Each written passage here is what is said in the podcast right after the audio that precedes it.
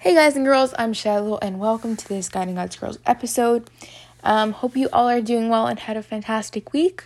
So, we are going to be reading Matthew 19 today.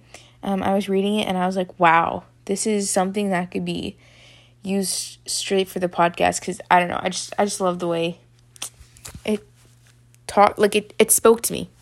Um, so we are going to start off in verse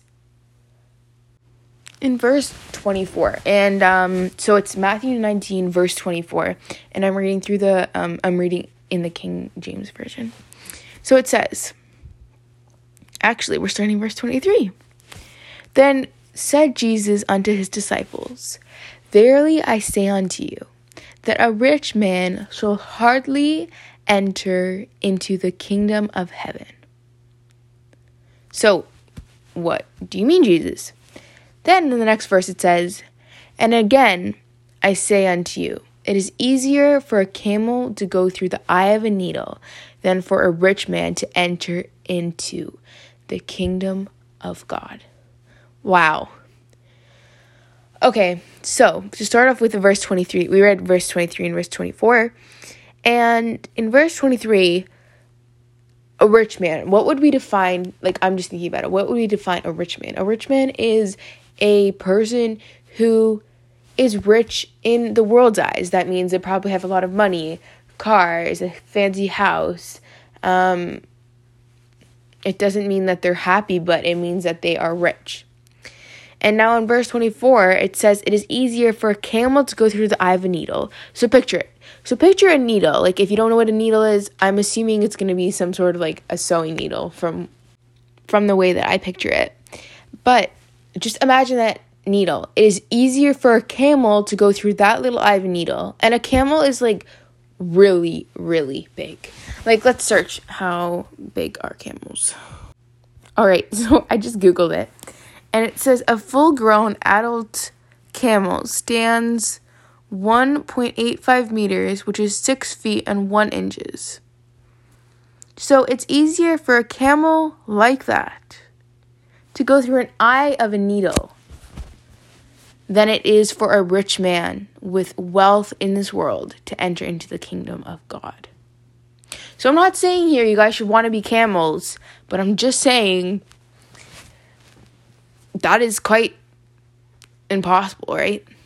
So let's continue reading. Verse 25 says, When his disciples heard it, they were exceedingly amazed, saying, Who then can be saved? But Jesus beheld them and said unto them, With men this is impossible, but with God all things are possible. So, as you can tell, a camel going through the eye of a needle is impossible. But with God, all things are possible. And that's what he's saying here. He's saying some things seem impossible, but with God all things are possible. So that's that's one point there. Um, we're gonna continue reading until verse thirty. Verse twenty seven says, "Then answered Peter and said unto him, Behold, we have forsaken all and followed thee. What shall we have therefore?" Verse twenty eight.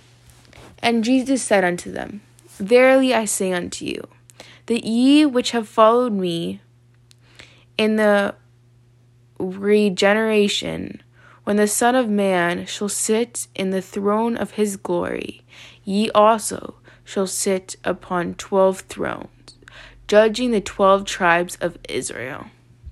Verse 29. And everyone that hath forsaken houses, or brethren, or sisters, or father, or mother, or wife, or children, or lands, for my name's sake, shall receive a hundredfold and shall inherit everlasting life. But many that are first shall be last, and the last shall be first. Wow. So I want to go back to 20 verse 29 where it says and shall inherit everlasting life. So what is everlasting life? Everlasting life well, maybe I should step back a second eternal life is like it refers to life being continued after death, which is being with Christ in heaven.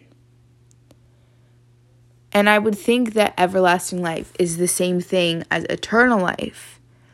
I might be wrong. Um, but like it says in John 3:16, for God so loved the world that he gave his, his only begotten son, that whoever believes in him should not perish but have everlasting life. So there's another verse that talks about the everlasting life which is in Christ Jesus. So the everlasting life that it's talking about, where it says in verse 29, and shall inherit everlasting life, it's saying that you shall inherit, you shall be in everlasting life if you have forsaken one of those things.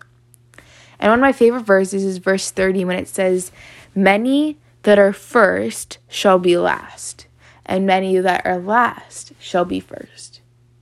So if you want to picture it like this, when a person's running a race, the first person in in the race is actually the last. And the person at the back of the race is the last person, they're going to be first.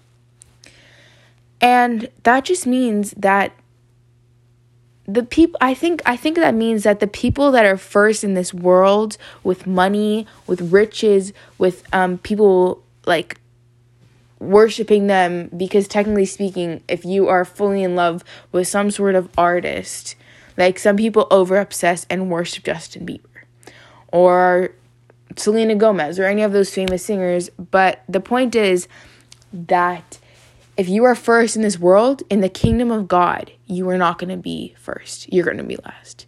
But if you are last here, you will be first in the kingdom of God, which is the everlasting life. Heavenly Father, I thank you so much for today. And I thank you, Lord, that you show us how amazing you are through your word. And thank you for showing us that in this world there will be tribulations, like you have said. But Lord, by being last here, we're going to be first in the kingdom of God, in your place. And I pray, Lord, that you would just Help us all to focus on you while we're here so that we can be first in the kingdom of God, in the everlasting life. I pray this all in Jesus' name. Amen. Well, thank you so much for listening. I hope you guys enjoyed this podcast. I know I enjoy making them. Um, if you have any questions, I have put my email down below. Um, so may God bless you all and have a fantastic, blessed week in Him. Bye for now.